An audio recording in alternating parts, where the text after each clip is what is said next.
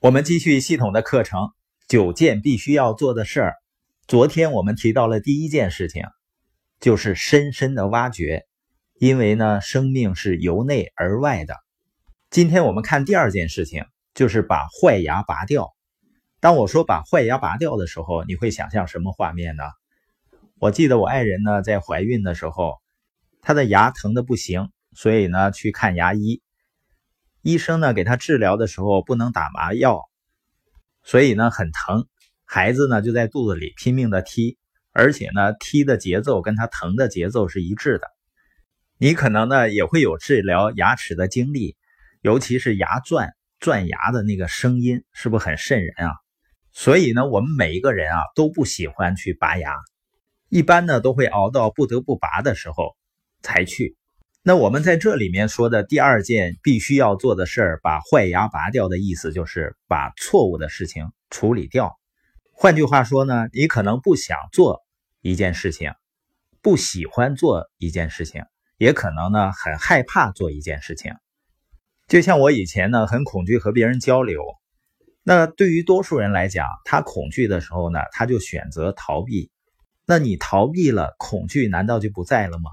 恐惧一直在控制着我们，所以你也可以理解为呢，恐惧也是一种病。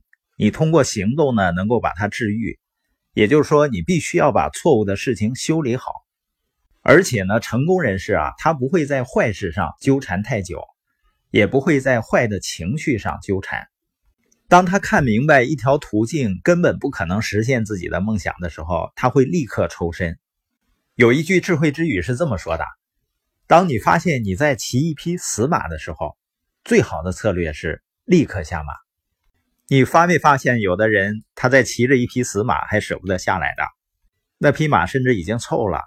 像有的人在企业里面发很少的工资，他还按时按点的去上班，后来不发工资了，甚至于呢不发工资，然后你去晚了呢还要罚钱，他仍然去上班。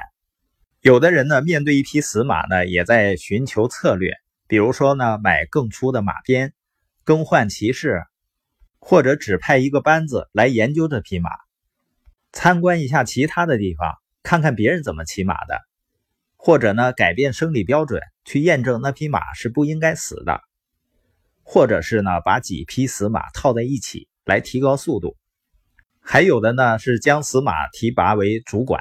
把死马提升到一个更高的职位，这些做法呢，都是不愿意把坏牙拔掉。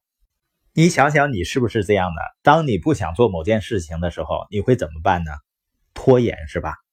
遇到你不想回的微信，你明明知道呢，还是得回，但是呢，就暂时不回了，就拖延。拖延呢，是机会的杀手，也会浪费掉我们很多时间。所以我们要记住呢，必须要做的第二件事情就是。把坏牙拔掉，必须把错误的事情修理好，把问题及时解决。